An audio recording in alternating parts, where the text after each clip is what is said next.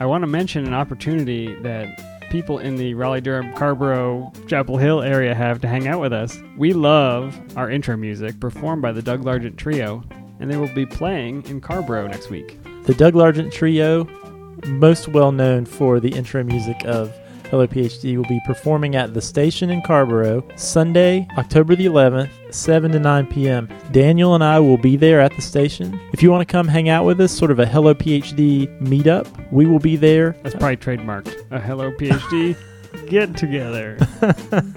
a gathering of Hello PhD uh, co hosts and listeners. If you'd like to come out and enjoy some tasty brews with us in person and enjoy the Doug Largent Trio, we would love to see you there. Five strikes and you're out. Just like that game people play. Sports ball. Sports ball. Jeez.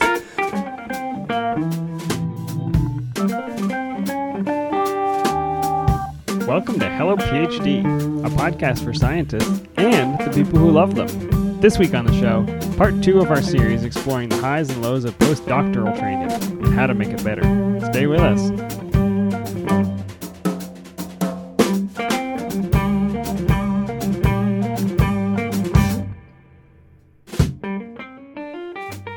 And we're back. This is Hello PhD episode 14.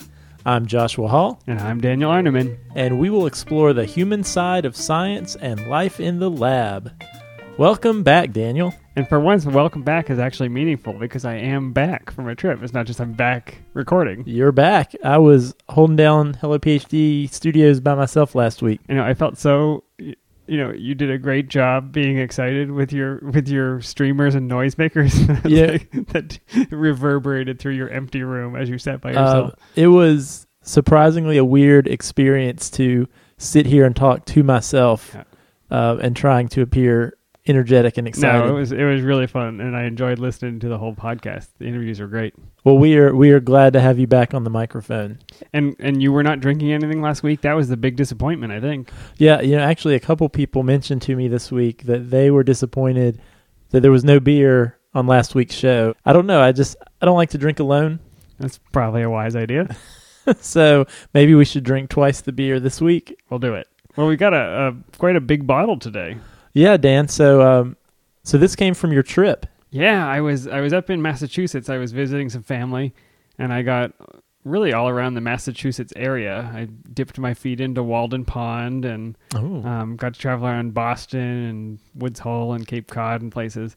But this is my brother's favorite beer. So he lives up in Boston, and uh, he said this. I asked him for a beer recommendation from Massachusetts. Uh huh. This is the one we got, and this is the Berkshire Brewing Shabadoo Black and Tan. Shabadoo Black and Tan. So I'm looking at the bottle, and every time I look at this bottle, I don't see Shabadoo. I see Sharknado. Okay, that's the main ingredient. Did you realize that? That's fantastic. don't know. Don't know why that is. Yeah, I actually have never seen that movie. It's that, on. It's on my bucket list. That's how they bottle it. They squeeze a shark from the Sharknado into each bottle. This is actually, um, I think this is really hilarious. It's 33% porter. It's their, um, what is it, the Drayman's porter that they make, and 67% Hoosac Tunnel Amber Ale.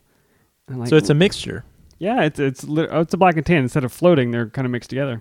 Yeah, you know, I I don't think I've seen a black and tan bottled before. This is the first for me. Well, Yuengling makes it black and tan, so I feel a little offended that you're not aware. Actually, you know what? I forgot about that. Yeah. So this is the second but black and tan in the bottle I've you, had. Yeah, they don't tell you the percentages. I don't. I don't. I'm tasting kind of like thirty three point three three three three percent porter and sixty six point six six percent ale. Yeah, I don't know what the significant digits on. Kind of rounded up to me. I don't know. I taste a little bit more more precision there. You know, I will say this is pretty good. This is delicious. I see why your brother likes this. Yeah, it's a nice dark color a little bit sweet. What else are you getting off of it? Well, I am I am not a big porter fan, a big porter or stout. Well, luckily this is just fan. one third porter. Well, I know, and I'm thinking this might be a good transitional gateway beer. I mean, the winter months are coming. I feel like, you know, drinking porters and stouts works a little bit better for you in the colder weather. So maybe this will be a gateway beer to get me to the darker brews. Shabadoo. Shabadabadoo. I, I wonder where they came up with that. Anyways, you, sir, um, did did the lion's share of work last week, all of it, I would say. Yeah, so you were gone, but I was not resting on my laurels. I was very busy last week with Hello PhD stuff. Um, talked to eight different postdocs, and man, wasn't that great? I I loved it, and and here's why I loved it. Those people love their work. That was the first thing that stood out to me. I love to hear scientists who love science. Mm-hmm. They are they are doing what they are passionate about, and and that came across so clearly. It was it was really cool to hear them. Yeah, I mean across the board, really. When you know, when I asked the the postdocs what they liked most about being a postdoc, there was very little hesitation. It was the science, the ability to do science. And what that made me think about was really, you know, an impetus for wanting to to do this and really why we would want to improve the training culture in general. And that is so many people go into science, maybe everybody, because they originally love science and research. Or the idea of it or some aspect. Of it. It's Yep. true. And and sometimes when people fall away or kind of lose lose that love of science, it's not the science, but it's something with the environment. And so to hear all these postdocs who've been in the game for a long time say, you know what, I still love research, I still love science. Uh, I thought that was very heartening. Yeah, and I wasn't here last week to give my personal brand of uh, color to this story. So why let's let's look back. Let's take some of the feedback you got from these postdocs and and try to put together the themes so that we have a more cohesive look at, at what postdoc life is in 2015. Yeah, I think that that's a great thing to do because you know due to time we wanted to fit in as much of the the postdoc interviews as we could last week, so kind of just left it um, you know left it there. So I think we'll really just take this whole episode and just break down a lot of the the themes that that came up last week. And and we're already on it. So first and foremost, um, when you said what do you like about being a postdoc, I heard I am no longer in classes. I am no longer uh, trying to to chase this carrot of a PhD. Um, but also, I'm not to that place yet where I'm a PI and I've got to worry about the the paperwork and the grants and the whatever. I get to go in every day, think of an idea, and pursue it. That I heard that in so many of the different interviews. Um, it, it's this it's this like middle zone where you actually get to open up the engine and run down the track. Yeah, that's absolutely true. And you know, I can remember you know starting my postdoc. It really is this kind of special time where you know the grad school's in the rearview mirror. You have the PhD that's behind you, and you know you're not quite to the point of worrying about your next step yet. And you realize like my whole world now, my whole job is to do research. And and often in a good situation, you know, you have a lot of autonomy as far as what you do and how you do it. You're confident. And you know the thing that I always thought was really great about being a postdoc, all of those frustrations on your grad school project gone. It's yeah, a it- it's a brand new world, blank slate. Tabla rasa, as we like to say, if we're if we're etymological. I like that. That's a good. That is a good one. Um, you know, the other theme that came up that I thought was really cool was, um, you know, one of the postdocs mentioned really having an intimacy with the data. Yeah, it was it was such an odd turn of phrase, but so accurate. Absolutely. I mean, you were there with it, and you know, this idea that once you're a PI, you're always going to be once removed from the data, and the postdoc is really the last time. It's just you and the data. You're designing experiments, you're carrying them out, you're doing the analysis, you're writing them up, and so really, it's all you from start to finish, and you just really can immerse yourself in the work. Well, and I liked that that the feedback was, let's say you didn't love the research you did as an undergrad, or let's say the PI was terrible, or let's you know whatever aspect of graduate school was not great for you. This is this is that new chance to start over and to do the thing that you are passionate about, not the thing that oh I, I got into the school so i have to pick one of these labs in this department because that's where i applied and that's where i, was admitted now i mean go apply anywhere really Yeah, absolutely. And and by the time you finish grad school, you know, you not only have a great idea of what you want to do, but you have a lot of information about what you don't want to do and what environments aren't the best for you. And so you really can go out there and and find a lab that really fits you, not just your research interests, but I think just the type of environment where you work well and a chance to really get a fresh start. Um, I think it can be a really invigorating time. And I think a lot of the postdocs were expressing that. Yep, and and and the mastery they felt. I mean, this is like that. we talk about this sense of flow when you're doing a thing you love and it's it's challenging but you also are able to meet that challenge and you kind of lose track of time that that is where we all need to aim when we're picking a career Yeah, I think that's totally true. So um, those were the things the the That was the- post that was the bright side. Liked was was the was, side. was the science actually, uh, but that wasn't. turns That's out not all there is to being a postdoc. There were some some things that they didn't like.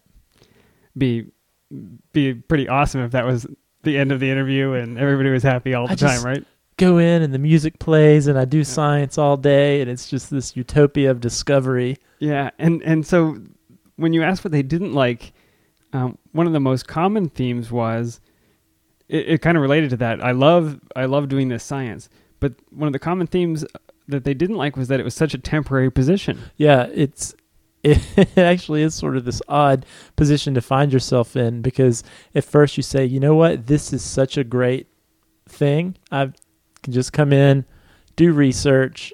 I'm independent, make my own schedule, but it's not going to last. Yeah, it, so they're in a state of limbo basically, and you can never be settled down as a postdoc. I think. Uh, this is a, a feeling they have, but but this is some, the same advice that you got when you were a postdoc. Yeah, I remember actually when I was a graduate student, actually, Dan, when we were first year graduate students, the director of our program, I don't even know why we were talking about this, but uh, she was talking about the postdoctoral experience and her opinion, and this has stuck with me all these years, was well, actually, she posed the question when should you start looking for a job as a postdoc? Probably year four. Her answer was day one. Hmm. And what she was trying to impress upon us was that the goal of a postdoc is a transitional period. It's not an end goal. It's not a job really. It's a um, it's a stepping stone to something else. And you know, I really liked what I think it was Michael who said. You know, in grad school, the purpose is clear. You know, it's to get a PhD. That's what your end goal is, and everybody knows that. But as a postdoc, you kind of have some competing interests, and so you know, for your mentor, you know, they're happy you're a trained set of hands. Cheap labor. Yeah, like to hold on to you so you can get that one more paper out. You know, there's a few more experiments done to help out on the grant. But for you, you know, I think really the idea is to keep your eyes open on that next, or at least keep your mind set on that next transition point from day one and always be on the lookout. And that's so challenging and, and it's bittersweet because what we just talked about is you are hitting this peak in your career where you get to do the thing you love. And now we're asking you to try and find your way out of it immediately. Yeah, and you know, I think what can happen and what does happen for a lot of postdocs is you do you know, you do start out in this honeymoon phase of your postdoc in the first couple years, but that can quickly turn sour as you get, you know, get into year three, four, five, and now suddenly you realize, okay, I have to make a step soon. I have to make a jump soon. I mean, as we heard um, from at least one of the postdocs, you know, now there are funding restrictions in a lot of cases that after five years, Five and done, yeah. you're out. And so Five strikes and you're out. just like that game people play. sports ball, Sports ball. jeez. Um, so, you know, I think it is a balance. And I think, I think time, it'd be interesting to see stress of a postdoc or satisfaction with a postdoc over time. I do love a good time series graph. Well, and you know, um, you know, Sonia, one of the the postdocs, we had kind of a range of of how long these these guys had been in their postdoc. Sonia was the newest um, to the postdoc position, and you know, she actually, when I posed the question, "What would you change?"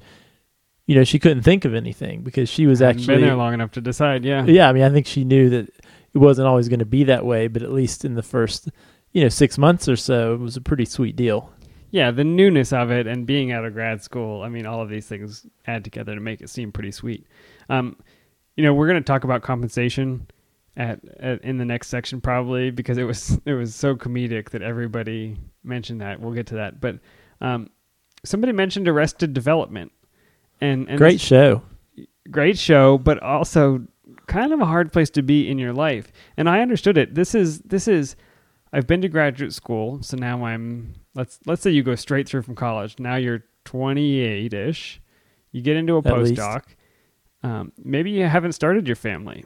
Maybe you've been living on your graduate student salary and not saving up for that mortgage. Um, maybe you haven't even had the time really to meet that special someone that you wanted to settle down with. Mm-hmm. And and you've watched all your friends and people in your family. Your grandmother asks you every time you go home, like, "Really? You haven't met somebody? You're not You're still in school. Yeah. and you- And and now you're at this place where you're a postdoc and you'd like to start doing those things, but you're ten years behind on your your savings plan. It's I think it's really tough. Yeah, I think that is really tough. I mean, you know, you look in the mirror. Most most postdocs are, you know, in their late twenties, early thirties, and you know, one of the things that was mentioned is sometimes I think at that point you look around to your friends and your peers who did something else. They went to Wall Street and made ten million dollars on day one. is that a movie? Yeah, Um, I think so. But yeah, you look around and see, okay, your friends who've been in the the working world for you know, a decade at this point, or even let's say your friends who went to professional school, dental school, med school, Yep. pharmacy school. You know, yes, they paid to go to school for four years, but now they've been out for you know two, three, four years and are on their way, and here you are, you know, staring down the barrel of this, you know, kind of amorphous. Yeah, and that's not time gonna, frame. that's not going to affect everybody. I mean, um, you were married in graduate school, so it, people have different experiences certainly. But it, but if you find yourself in that position, it can feel a bit isolating. And and you know somebody else mentioned just the isolation of of the postdoc experience because you are not part of a cohort of students, and I thought that was pretty compelling as well. You're you're not. You're not your own entity that everybody holds hands and goes to classes together. Yeah, no, that's right. You're not all the incoming students in the cell biology department uh, because there's a everybody's coming in and going out the at the same time. Uh, I thought it was interesting. Uh, one of the postdocs, I think it was Kate, who's in a large lab, mentioned that that was actually one, one nice part about you know transitioning into a larger lab for her postdoc was there were there was a sizable cohort of postdocs in that lab, and so they That's formed yeah. some community amongst themselves. But I do see how that can be hard, especially if your university doesn't have an active postdoc association. But you know, even if if your university does have that, it's really hard to establish those communities because postdocs are doing such different things on such different schedules, and often are just geographically spread out across the campus in different places. Yeah, is it considered bad form or weird if you're a postdoc and you go hang out with the grad students at the bar? Is that okay or is that weird? You know, I don't think so. I mean, I know in my lab when I was a postdoc, you know, we were there weren't really those designations. I mean, we all hung out socially and, and had a good time. So Okay. But if you're if you're playing beer pong with the undergrads at the the Friday night you know that that could party, that's probably bad. that could be a little weird. Okay, Uh, because I've seen that happen too. well, I've seen faculty, but yeah, I know. We, yeah, we should have a whole show on the go down that faculty who show up to the party. so weird. Okay. Um, we had we had one comment about the well actually we had a couple comments about the relationship with the PI changing. Um, so you're probably going to get less attention in most cases than you did as a grad student, which could be a good thing. Which could be a good thing. But but the comment was also made that it's not always clear what the PI expects from you. You know, we talk about a PI understands the process of graduate school training, and you've got prelims, you've got classes, and you get your dissertation, and you have a committee, but it's not always clear what they expect from a postdoc. Yeah, that's true, and you know that is going to vary from lab to lab. You know, I think, and this is an issue. I don't know if this came up specifically, but you know, especially postdocs who have the interest in staying in academia, there can be the very real um, issue with, you know, you want to start your own research group, your own lab, but then does that make you the number one competitor with your PI? And so I know I've had colleagues who have had that strain around the time they're ready to leave. Is suddenly the project they've worked to build, they're getting some friction about taking those things with them when they go on their job talks. And so, you know, I think a lot of these things, and some of this came up with a couple of the postdocs last week, was you need to really think about what your goals are. You need to really think about what you want out of your postdoc and where you think you want to go. And don't keep that to yourself. You should really be upfront with your potential postdoc mentors when you're going on interviews or at least seeking out people you might want to work for because these things are going to be important to you and they are going to come up. So if you're going to have a PI that's not supportive of something you want to do, how much better to find that out before you sign on the dotted line than two years into your postdoc? when they're complaining at you for taking the you know the antibody you made with you.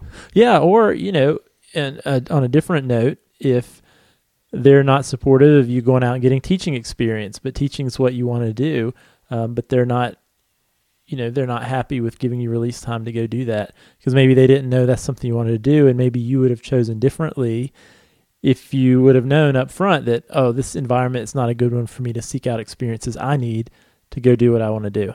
Okay, so so this segues us into the how to make it better, and and what you're talking about here is um, really having clear expectations before you get to your postdoc lab. Make sure you know what you're getting into, and I think that's great advice. Yeah, do do your due diligence before you start your lab. Really, you know, I've seen so many grad students sort of do the postdoc by default, where you know, and I understand it too, having been through the process. I know you have too. Leading up to dissertation time can be one of the most stressful times, and you just you're just trying to get it done. You're trying to get out, and it can be hard to think about anything else. And so sometimes you can come to the end of your graduate training and realize, wow, I haven't put a whole lot of thought into where I'm going next. I need to go somewhere else. And you know, most and people here's a nice limbo to get into. Yeah. well, and you know, most people can it's find the default. It makes yeah, sense. you can find a postdoc. Yeah, makes right? a lot of sense. Um, but what you don't want to do is get stuck. And and I think this came up with some of the the postdocs that they wish there are certain things they would have thought about in retrospect before they joined or when they were on the postdoc search. So I think really as a grad student, you know, you want to I don't know, right, start thinking about that much earlier and, and really leverage your postdoc to get where you want to go. Um, Let's come back to that when we get to our specific advice for graduate students. Although what you're talking about is really advice to postdocs. Um, the the most common answer, obviously, for to make postdoc life better, more money. You mean besides the pay? You mean besides that?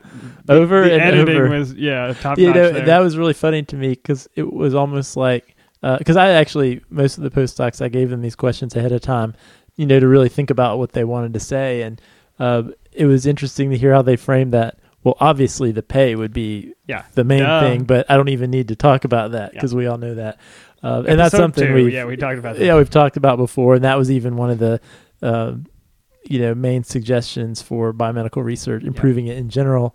Um, so hopefully there will be movement in that Yeah, direction. You will hear that topic again, but they didn't just mention the pay; they mentioned the benefits, they mentioned retirement, insurance, child care, and it seems like it varies from institution to institution. Yeah, that was interesting to me. Um, you know, we had, I know at least one postdoc mentioned that they received uh, retirement matching from their institution. I Their- don't receive retirement matching. Uh, but I will say, um, this this didn't make it into the the interview, but he mentioned that often their postdocs got paid. Their salary was a little less uh, paired with getting those benefits, so it wasn't necessarily as good as it sounds. It's the shell game of postdoc pay.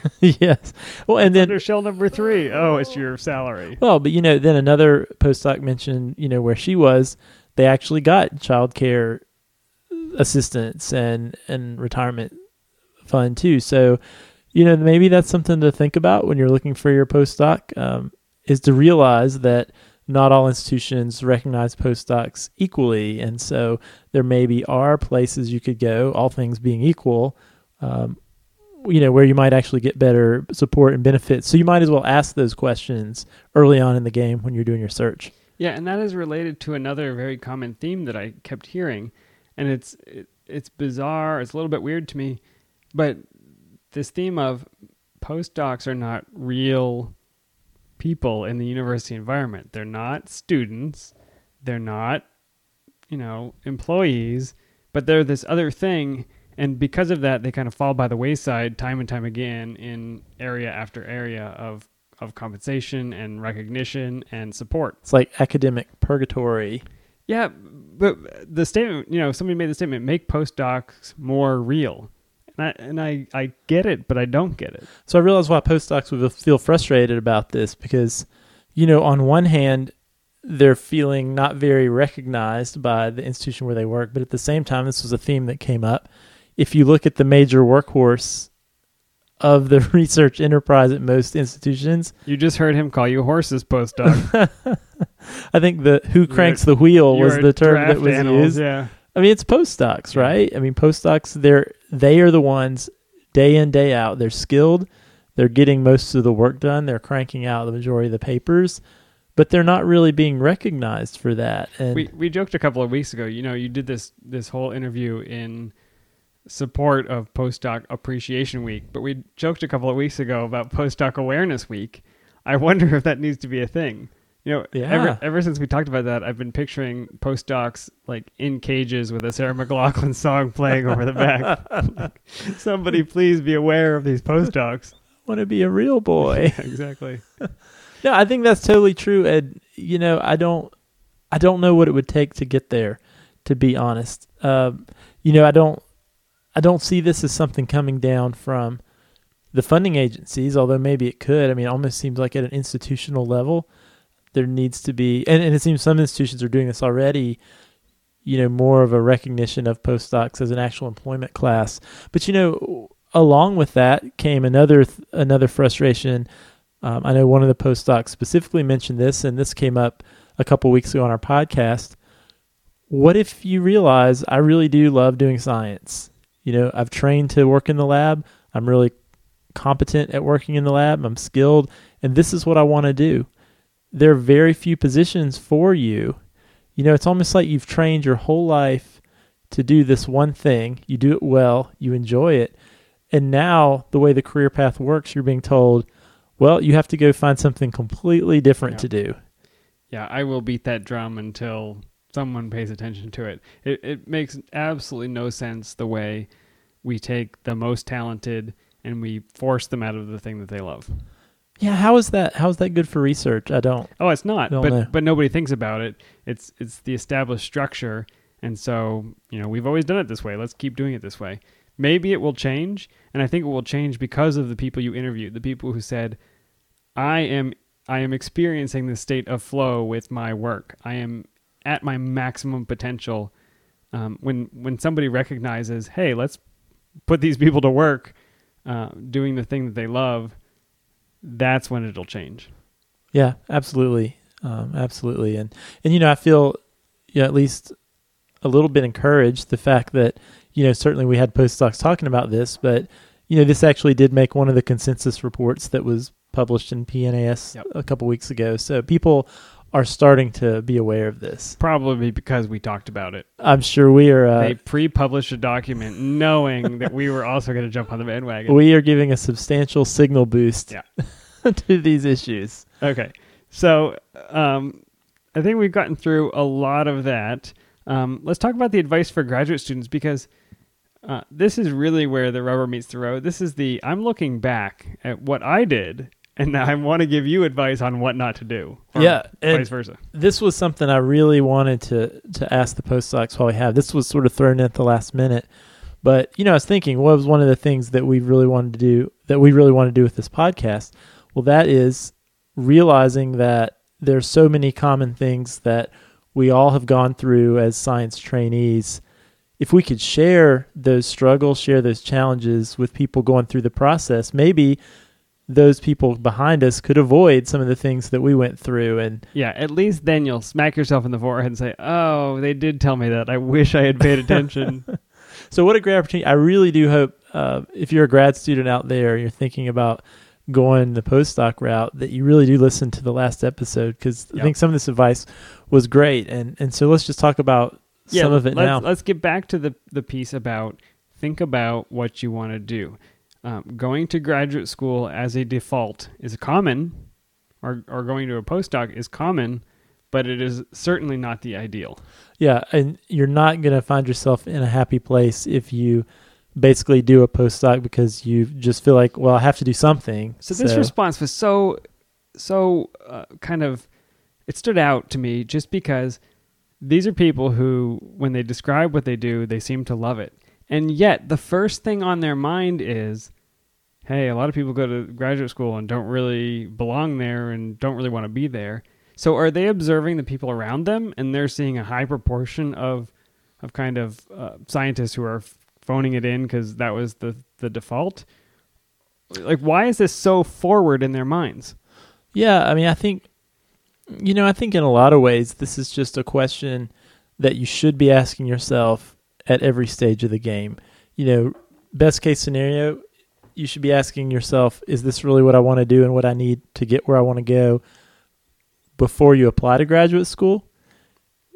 Uh, several times while you're in graduate school, as you refine what it is you actually want to do, do I need this PhD to do that thing? And then certainly, and I think this is what some of the postdocs were getting at, when I'm choosing a postdoc, when I'm choosing to do a postdoc, do I need to do that to go where I want to go?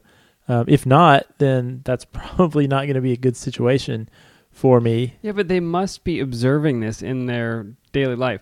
Like if you ask me, oh, you know, what is some good advice for an up and coming data scientist? I wouldn't say to you, well, think very hard about it because a lot of people are data scientists and they hate it. You know what I mean? Like they must be seeing a lot of this for this to be the first thing that, that several of the people you interviewed said. Yeah, I mean that's that's a good question. Yeah, I'm trying to think.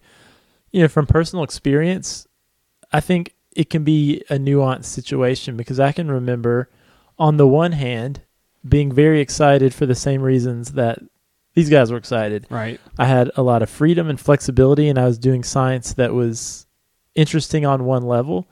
But then at the same time, realizing that for the long term, this wasn't maybe exactly what I wanted to do. I'd been doing it for a while and certainly I loved it for a time, but it wasn't maybe what I wanted my whole life's work to be, but at the same time I didn't know what else to do because those were most of the experiences I had were working in the lab. Yeah, it must be, you know, certainly it was my experience. You had aspects of it at different stages in the career. It must be a very, very common thing. So, for every person who finds themselves exactly in the right place for their career, there are probably three or four, ten others who are in a uh, the right field maybe, but not the exact right position.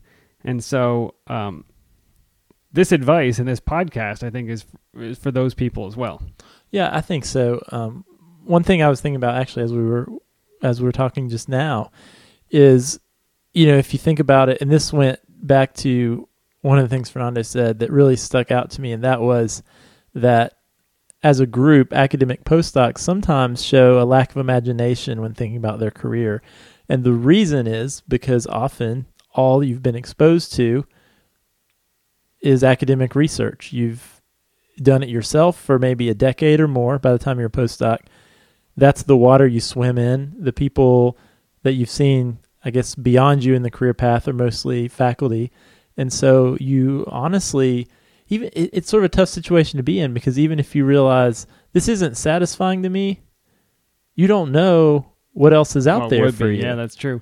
And and that was very common advice. If you think you want to go teach, you know, when you're done, go teach now. If you think you want to go into industry, go find an internship or take a business class or something. It's it's go get some experience that either validates or invalidates that that notion that you have. Yeah, and I think that brings up another big common theme that was really important. I mean, I know we're giving advice to, to grad students, and certainly the grad students should take advantage of this as well. But the postdocs also, you know, certainly the research you're doing is important, but it sounded to me like as important, if not more important, at that postdoc step is that you're getting the you're taking advantage of these other opportunities beyond the lab. Yeah, I, I think this one is it, it's a little bit telling. So the postdocs were giving this advice because they were saying, "Look, now I'm so busy, I don't have time to explore these things. I wish I had taken the time when I had all this free time as a graduate student. The reality is, as a graduate student, you didn't feel like you had the free time either. So uh, recognize, you know, we're giving you permission. Recognize you are part of a training program. Take the time you need to get the experience you need. I don't care if you're a postdoc and you think you're busy. I don't care if you're a grad student and you think you're busy make the time to do it. Yeah, because those things you will look back on. If you listen to these guys, if you listen to us who have been through it as well, those extra things you do outside of the lab are going to be some of the most important things for getting that job at the next level or even being aware of who you are and what it is you want to do.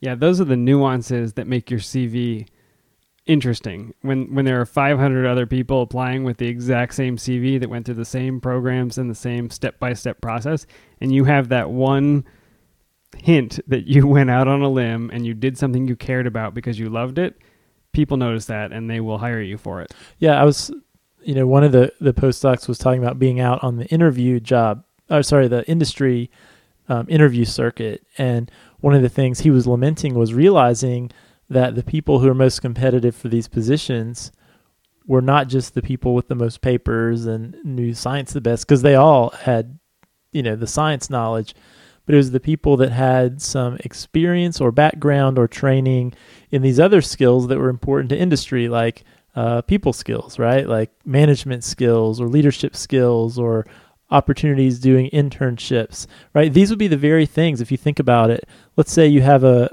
a potential interest or growing interest in industry and you have an opportunity to go do an internship for a couple weeks or a month or go attend a management or leadership workshop, you know, a couple um, you know, a couple hours a week for a month or so, you might be very tempted to say, "Oh, but I've got all these experiments. I got my dissertation coming up. There's no way I could take time to do that."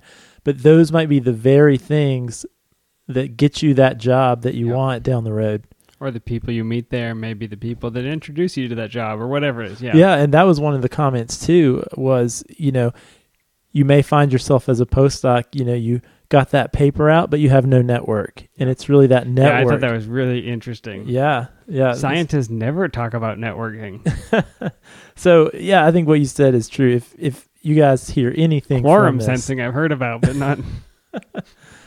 take the time. Take the time, please. take the time. You, it's okay. Put the pipetters down, and go go really devote some time to your career. Because remember, being a postdoc, being a grad student, that's not your job. These are training opportunities. These are steps to somewhere else. So make sure you're doing not just what you need to do to be successful where you are now. Certainly you have to do that, but do things that are going to set you up for success later on. Awesome. If you have something to contribute to this conversation, if you have some advice that that you wish you had known as a graduate student, maybe now you're a postdoc or you're a research scientist in industry in academia, please email us uh, the email address is podcast at hellophd.com. You can tweet to us at hellophd.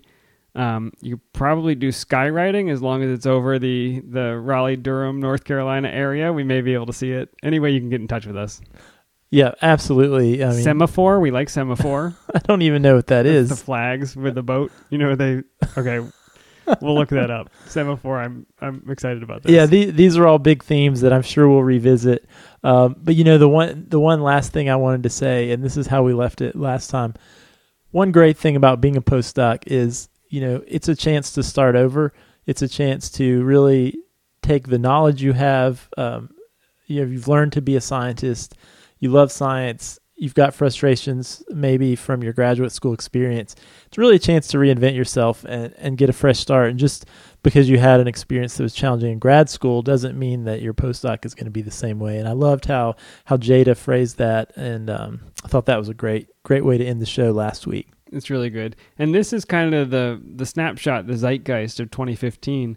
I suspect, Josh, you will do these interviews regularly, and we'll find out is anything changing. You know, if new funding comes forward or a new um, pay structure comes out, how will this change the, the shape of postdoc training? And, and I'd like to follow it over the years. Yeah, and I hope all of you listening out there continue these conversations in your own labs, in your own departments, um, with your own faculty mentors, and you know together we can help to make science a better place. Let's make it better. And with that, let's move on to the etymology puzzle of the week. Word of the week. What do you got, Dan? Okay, so last week's clue was this wrist bone is hard headed. Oh, that was two weeks ago. I got it was two weeks. Yeah, revisit I'm, that. Hopefully, people can remember that long ago. Wrist bone is hard headed. Yep. So if if you haven't taken anatomy in the last fifteen or twenty years, um, the wrist there are eight wrist bones and you can remember them with a simple mnemonic that you're going to love. Let's see, the wrist bone's connected to the yeah arm bone. Several arm bones, in fact. Uh, the the mnemonic for wrist bones, the first initials are, she likes to poke the tall cat's head. You're not. You're looking at me with this blank stare of like, why is he saying these words? Why why do all of your mnemonics sound a little risque to me? I don't know. I learned this one I think in in eleventh or twelfth grade. So Okay. this is what they were teaching us in rural Pennsylvania. okay. Um, so this stands for scaphoid, lunate, triquetral, pisiform, trapezium, trapezoid, capitate, and hamate. And the answer this week was capitate. Um, this comes from the Latin word caput, meaning head. Is that where cap comes from? Like a Uh, baseball cap? So many words come from this word. Um, so the the ironic piece is the winner. We actually we had a winner this week, and I can announce it on the air because we're actually recording this after two weeks, and the winner is already decided. Um, this is Kirsty from University of Wisconsin Madison, and uh, she got it right, but she was also selected randomly in the in the drawing. And in her email byline, it said she was in a lab of Dr. Capitini. Oh. And I noticed that and I said, I replied, I said, hey, you've got the right answer. Is Dr. Capitini's name, does it share has- a common he- root with he has a small head. Teeny No? I don't, I don't, she didn't mention that. Oh, okay. So, so she did ask, she asked Dr. Capitini. Um, he I'm thought- sorry, Dr. Capitini, if you're Yeah. out there listening. could have a very large no, head. no it's offense. unknown. No, I'm sure he has a perfectly normal size head. it's, yes. Okay. So uh, she asked, and he said that he may have had a relative who was captain in the Navy. Um, also, the name may have been randomly assigned when his family came over uh, originally. But but the word captain, think about it, captain Head. of the ship. Very cool. Same root word. So I don't know if this is ironic or I don't know the the correct definition of that, but I thought it was really cool that the the person answering the puzzle uh, and getting it right and winning this week is from a lab that is named for the same thing. I would call that destiny. Let me give you a couple more words. So you know the word decapitate. I know what that means. Okay, now you know where it comes from. I did mouse work. How about how about capital, like the Head of the. the head city of a state or a country. Um, capsize, which means, you know, a boat turns over, but it means literally to sink by the head or to turn the head. Capstone. Capstone, good call. Cabbage comes from the same word. Interesting. And with a B. Ca- yeah, I mean, they change over time. Anyways, all these words come from this word. Um, so very useful to know in your in your etymological training. Very cool, Dan. I think I learned some things. At least two things. Here's your clue for next week. You ready? I'm ready. Okay. The clue is ancient Greeks with this disease must have been thankful for their togas. They took a wide stance while water passed right through them. Okay, that was a long one. Will you say that again? I will say it again.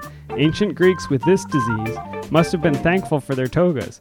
They took a wide stance while water passed right through them. All right, so put your thinking caps on. And if you know the answer, um, what should they do, Dan? Well, we're looking for the scientific word described by the clue, and once you get it, you'll find the literal meaning of that science word is a phrase in the clue itself. So if you think you know the answer, email it to puzzle at hellophd.com, and we'll randomly select a winner from the correct responses and send the lucky puzzler a gift card. And congrats again to Kirsty for getting the right answer. Yeah, we are extremely pleased. I feel like this episode was 33% porter and 66% postdoc straight talk. I like some straight talk.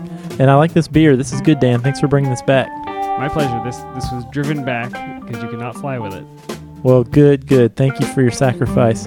We will be back at you next week for another installment of Hello PhD. In the meantime, happy science. We'll see you next time. See you next time.